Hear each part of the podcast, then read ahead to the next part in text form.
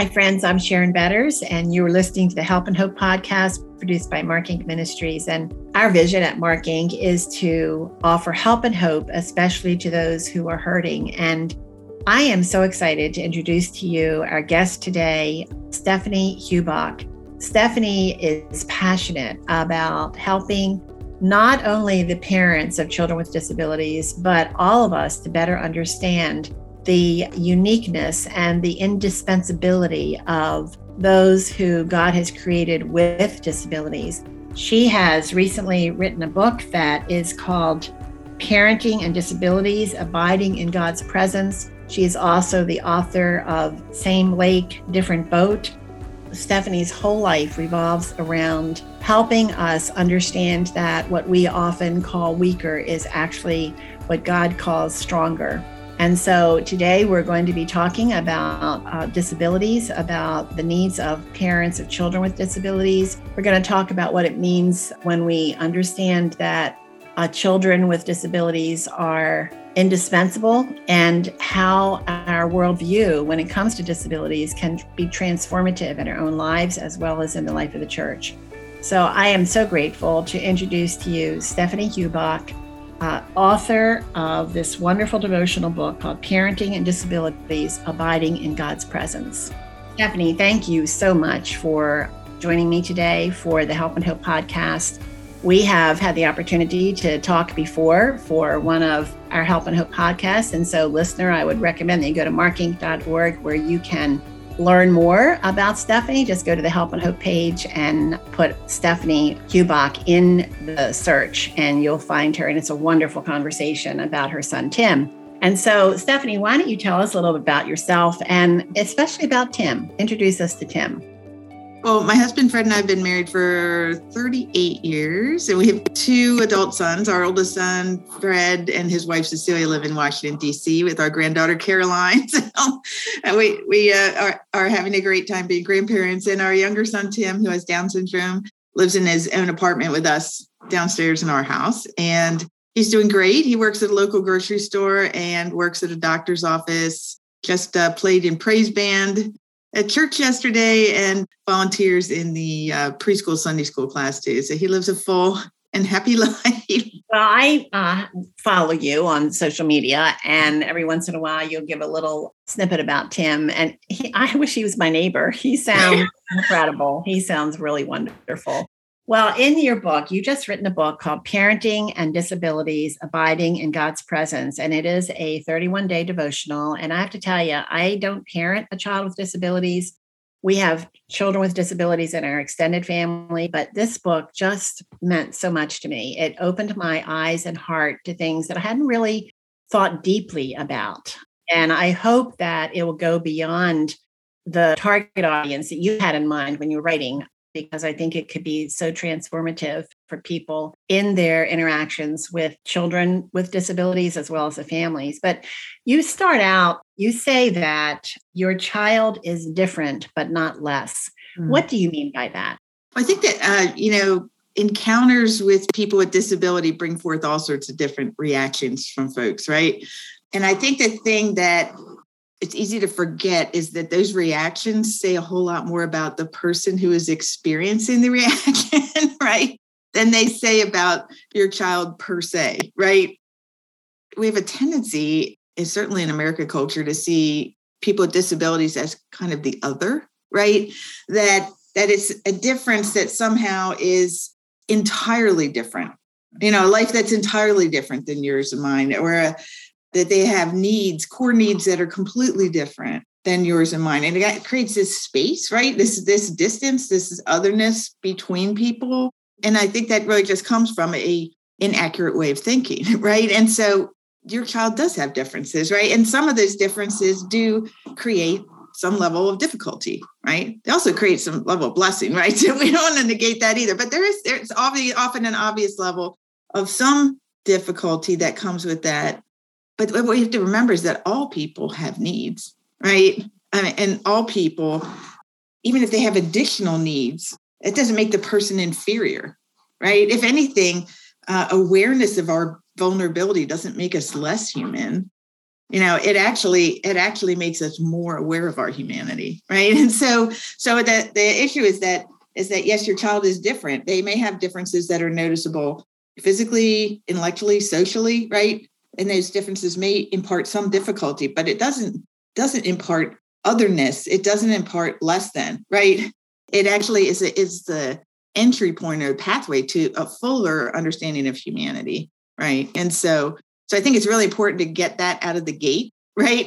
Right the, right out of the beginning. Yep there are differences different does not imply less than it's actually a unique opportunity that god provides us an entree right into actually a fuller understanding of what it means to be human yeah i, I think really what you're talking about is a worldview mm-hmm. it's the way that you view someone or something in your heart is going to dictate your responses and your behavior toward that yeah. person a yes. lot of time. So, and I think about, you know, the comments that the, and it's just a, a perfect example of attitude of another person toward a, a child with disabilities. They don't look at them as a full human being. They look at them as, as broken or less than, and you don't really want that child in your life to a parent. Maybe a doctor might say, we know your child is going to be born with mm-hmm. disabilities, you can terminate the pregnancy. Mm-hmm.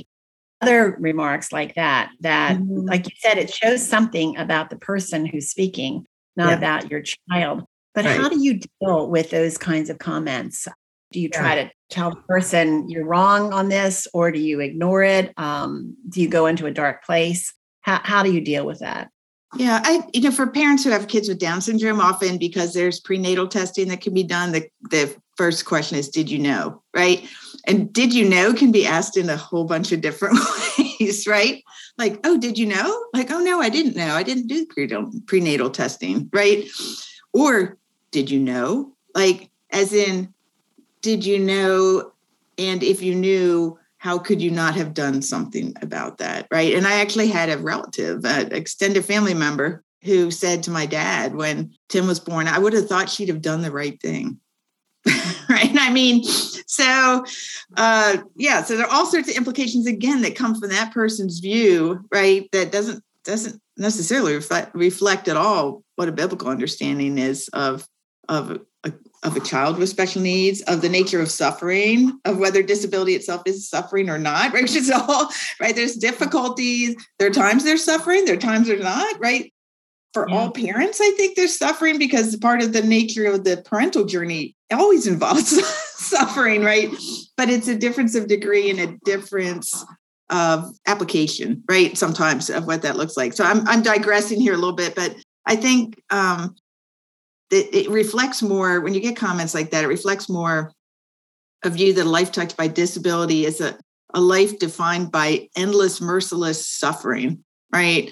Um, which is just simply not true right? And it also reflects a view that all suffering where it does exist should be avoided at all costs right? Which is also not true right? And and so i think the way in terms of responding to that i think it still sounds simplistic but i think it, it's what works for me, right? Which is to, as it said, the scriptures say that Jesus was full of grace and truth, right? So you respond in grace and say, how much did I understand or not understand about disability before Tim was born, right? So that posture helps me. The second is that grace basically uh, means responding with undeserved kindness, right? undeserved kindness in the face of offense. So that's the grace piece. The truth part then becomes, you know, educating about disability, right? And helping people to see uh, the world differently, to see other people differently, um, educating about the value of every person, right? And then educating about God's gifts that come in the midst of struggle, that sometimes only come, right? through suffering and struggle. So, so I think holding those things in tension, both truth and grace, right? It's easy when somebody's offensive to you to just go straight for truth, right? But also to respond with grace and you know, at times when Tim was a little, I would feel like people would do or say something in the grocery store. And there were times that I felt like uh, I would just decide in advance whether I was up to an engagement or not. You know, said if I get a stupid comment today, right? And I, I like, I think I'm up to educating today, right? And other days, like I'm going to give myself permission to just walk away from anything that happens today. I, I, I, don't know if that makes sense or not, but I think you have to, for your own mental health and emotional and spiritual health, sometimes you have to set some boundaries on other people's remarks. I think what you're saying, uh, it makes a lot of sense. It's um, really, it's saying, what is my purpose today? You know, yeah. what is God equipped me to do today? And I'm pretty yeah. sure that He hasn't equipped me to confront this person today. Or, like you said, this is a day with grace and truth to be kind, but it's a daily thing. But I think that go, keep going back to what is my purpose today. And the other thing I love, Stephanie, about you and your journey is that you remind us that there's great joy in the pathway, that mm-hmm. having a child with disabilities is not a death sentence. It's not a mm-hmm. sentence to a life of horrific struggle and pain and all of that. And it's a lot of pers- in your perspective and your heart. Mm-hmm. And if you go back to your worldview that God created this beautiful child for a purpose. I want to talk about that in a few minutes. But you talk in your book about how God's deliverance can precede a difficulty in your mm-hmm. life. And mm-hmm. could you share a story in your own life where you saw God do that? Yeah, it's this whole idea that God God makes a way before we know we have a problem, right? and I think if we remember that that's always true, there are times we see it in this wow sort of way, right? but but because of who God is and how what a faithful father he is to us, that's always true. He's he's never caught surprised by our circumstances, right? He has always created a way before we ever even become aware of the circumstances. And and so I think um, for me, one you know one example that Tim had bacterial spinal meningitis as a baby, right? And the way that came about, actually, not biologically, but step by step in terms of how that day unfolded, he'd had a cardiology, had a severe cardiac defect, which a lot of kids with Downs have. And we had this 8 a.m. appointment at Hershey Medical Center, which is it's getting a an infant and a two year old off to their respective places in time for 8 a.m. No no easy task. Anyways, I had fought having that appointment, and it was the only day they would give me an. I mean, the only day, the only time. I was like, okay. So I I it, we made it happen. I got there, and the doctor was three hours late. Okay, so and this is what I always remind myself now when I I am waylaid somewhere because what happened at the end of that three hours, he had a great little checkup. We're checking out, and all of a sudden, he's Tim just started to look really agitated. He started to he was already he had reflux so he often had his you know, his own gastrointestinal thing going right but he was he was not himself and the nurse looked at him and, and said is he okay and i said he does not seem yeah he's doing more than he usually does. And then she checked me out, and I heard, and I know I'm Presbyterian, but I heard a voice, and I am not kidding. and it clears a bell in my my mind like it was a road sign in capital letters do not go home do not go home mm. so i said okay i don't know what i'm doing but i'm not going home so i went back into the waiting room sat down within less than five minutes tim just started to nosedive. Breathing went shallow, um, all sorts of difficulties. Um, and and anyway, basically, he, he, ended up being admitted to the to the hospital. Had uh, bacterial spinal meningitis, so he would have he would have died in the car on the way home, right? If I had so that's just an example of where God gave me an appointment I didn't want in a in a place I didn't want to be, right? With a doctor that wasn't on time, right? And yet, because of the ordering of those circumstances, he had already put me in the absolute best place, only place that would have saved Tim's life in the first place. It was an amazing experience when I look back at it. It's and you know, God uses all kinds of things. He doesn't have to stick with our little uh, definition of how he speaks yeah. to us. Right. He surprises right. us in exactly. beautiful ways, exactly at the right moment. That's that's amazing. I can give you a more a, a less dramatic one if you want a less dramatic version. You know, yeah. we had wanted him. He had done a, a very inclusive elementary experience. We wanted to follow up with that in middle school. We got so much resistance from our school district for middle school. I mean, I, that's a whole story in and of itself. So he ended up agreeing to put him in a life skills class in another district for his middle school years with the plan of bringing him back to the local high school, right? So it basically said, I will only do this one classroom that had this Christian teacher who had been teacher of the year, was amazing. It's like, this is not the right placement for Tim, but if I have to do it, I'll do it here, right? So two weeks before school, they, of course, they placed us in another district. And I went back to the right. And and I was like, I guess maybe we didn't have a clear understanding. right? But wow. anyway, miraculously, what do you know? All of a sudden there's an opening, right? In that classroom and and that was exactly what tim needed in that time period when i look back at that we his teacher's name was sandy yoder we used to call her sergeant yoder she she just ran a tight ship and tim needed to be weaned off of having had an aide right and learn to really do things independently and it's what actually set him up for success in high school so there's roadblocks even even a roadblock can be god's provision right that his way of creating a pathway that sends you down the channel of where he wants you to be in order to do what he intends to do. Well, I can see how he is sanctifying you all these years through your wonderful son. That, yeah. you know, lots of times it's not about the other person that we're concerned about, it's about mm-hmm. our own hearts and mm-hmm. teaching you about trusting him. So when you're facing the next crisis, I, I would imagine that yeah. would be a reminder to you you know just like yeah. he tells the israelites remember my faithfulness can diminish some of the anxiety um, it's mm-hmm. still a mm-hmm. war i know it's still a war but stephanie ever since i've known you from the first time i met you i've been reading your work your books mm-hmm. and you have made it really clear that your child is indispensable it doesn't mm-hmm. matter what the world sees the view of you know their definition of broken or anything like mm-hmm. that the child is uh, indispensable. Why do you say that? And why is it so important for not only the parents to understand this, but for us, for those of us who, who are not um, in the middle, in the thick of the battle?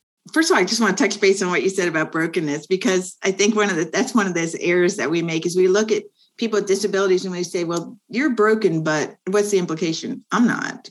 The universal nature of the human condition is that, that because we live in a world, world impacted by the fall, every person and in every aspect of their personhood experiences degrees of brokenness. And so, what we call disability is just a more noticeable form of the difficulty and bro- brokenness that's common to the human experience, right? So, when we get that set, right?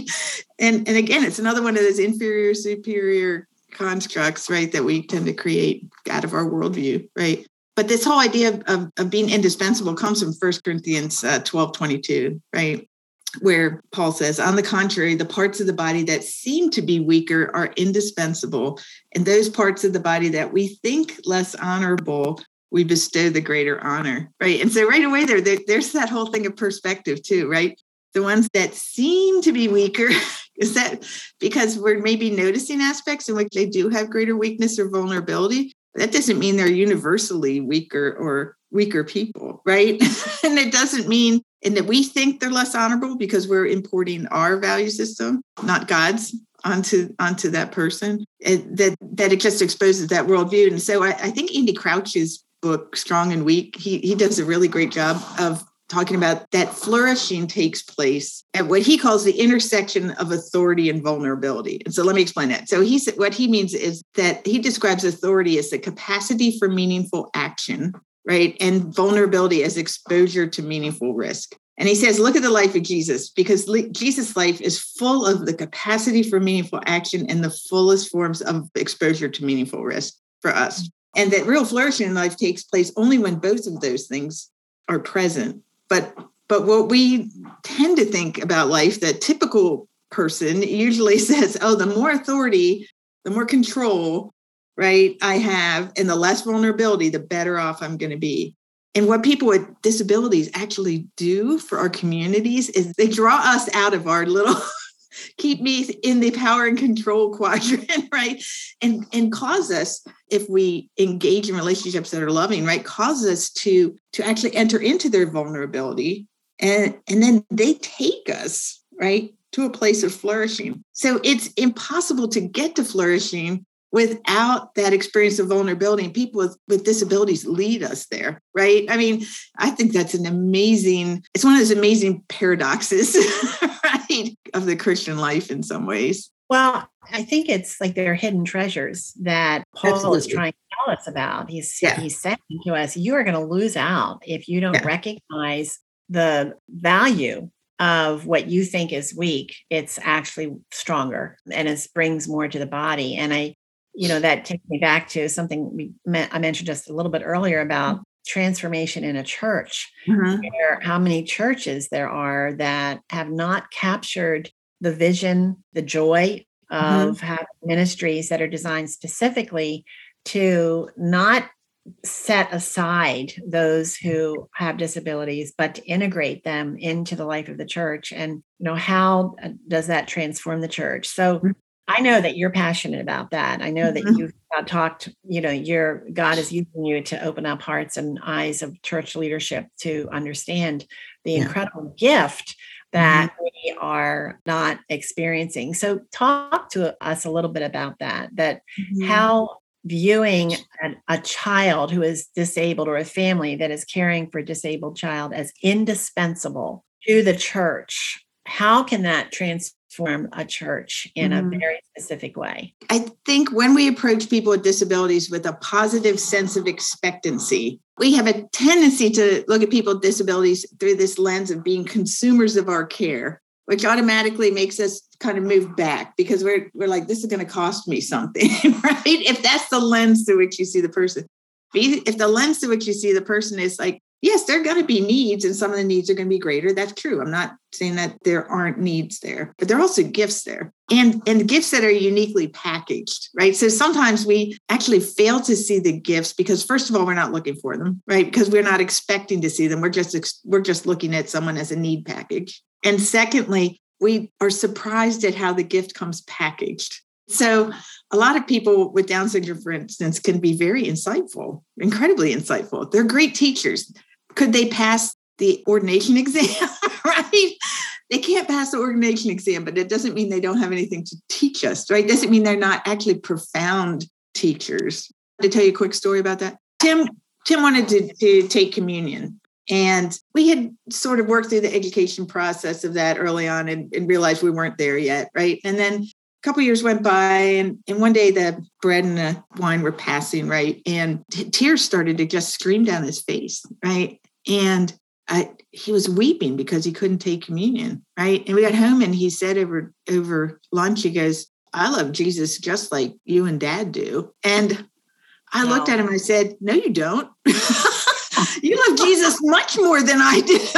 I oh. have never shed tears over the fact that I couldn't take communion. So Tim's understanding of the depth of the meaning of the gospel and his heartfelt commitment to Christ and his need to to communion is a is a communal experience like to be part of that community. I don't know. I just think to me that was just a, such a clear example and that's what that's what often people with intellectual disabilities in particular have this head turning way of capturing your attention about a truth that you know in your head a certain way but man they just have this way bringing it to light where everybody goes say what right yeah, I've I've you shared some of those uh, Timisms on social media, and I, I'm blown away by the depth that he has and the tenderness that he has for the Lord and for his life and for yeah. the ministry that he has. Like when he's on his way to work, what does he say when he's on his way to work?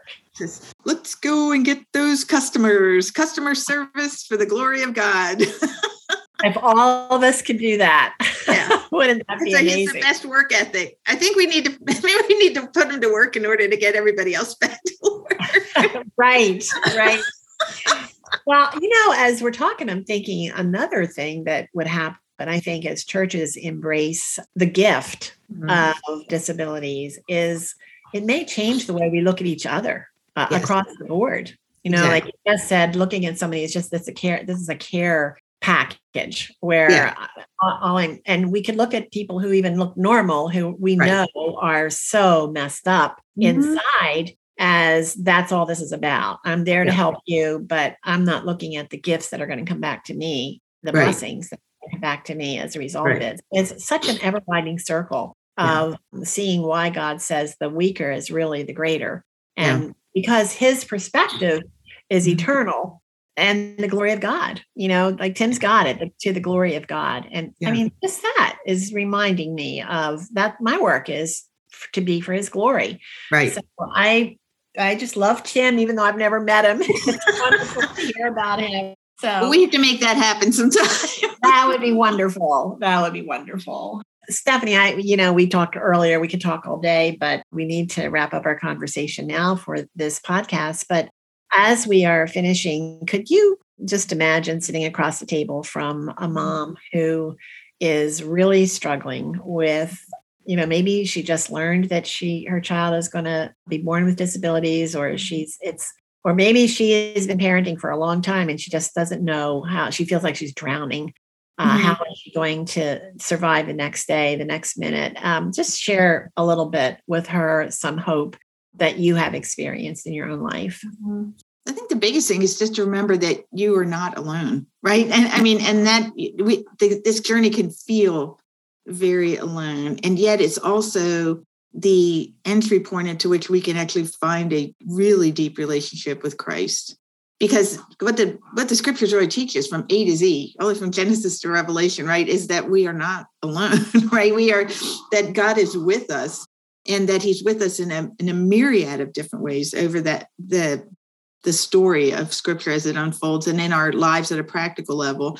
And so I think one of the things, like I said earlier, all, all, parenting includes some form of suffering, right? And suffering that that comes from some of the heartaches and the challenges that come with the struggle of parenting a child with disabilities, right? Actually have the ability to to take us more deeply into a reliance on Christ, right? In that moment. And and so I think remembering that we're not alone, that God is with us, that Jesus is with us in our suffering, that he actually enters into our suffering, right? I mean, we look at the, Rebecca McLaughlin, I was telling you about a book earlier, right? This book, Confronting Christianity, has a great chapter on suffering, and she talks about the whole story of uh, Lazarus, right? Where Martha comes out to meet Jesus because she had asked Jesus to come. Her brother was sick. Lazarus dies. Jesus mysteriously waits two days to come, right? And and she talks about how God meets us in that space between where we call for him and where he does what he's going to do. And then it's it's in that space of suffering, of hanging there, being suspended in in that difficulty, right? Where Jesus, that's where Jesus says to Martha, I'm the resurrection and the life. That the in the end, and that is actually the greatest gift that comes out of the struggle, is to know we're not alone and to find Christ in it. The second thing though is we don't do that alone it, we're not meant to walk alone. And so we really have to find your people, other people who will point you to that same pathway with Christ, whether it's other believers who also have kids with disabilities, whether it's a, a Christ honoring church, right, where you can attend, but you're not also not meant to walk this journey alone. So you're not alone. Christ is with you. Seek him even more deeply in the experiences that you have, right? You're not meant to walk alone. Find your people and enter into their lives as well and let them enter into yours because that's another thing we do sometimes we can get so used to sort, sort of carrying things ourselves that we forget how to let other people help us as well so stephanie thank you i mean that is good counsel for other life experience as well all of those truths are they're universal truths that are mm-hmm. so specific but we forget them sometimes when we're in the darkness and in the middle of the ocean and feeling pounded. So thank you so much for that encouragement and wisdom. And uh, one of the purposes of our Help and Hope podcast is to share stories from people who are right in the middle of a crisis or a challenging season, but they can call back and they can say, God is sovereign and you can trust him. And friends, I hope that you are hearing that in Stephanie's story and her voice. That she is calling back to you.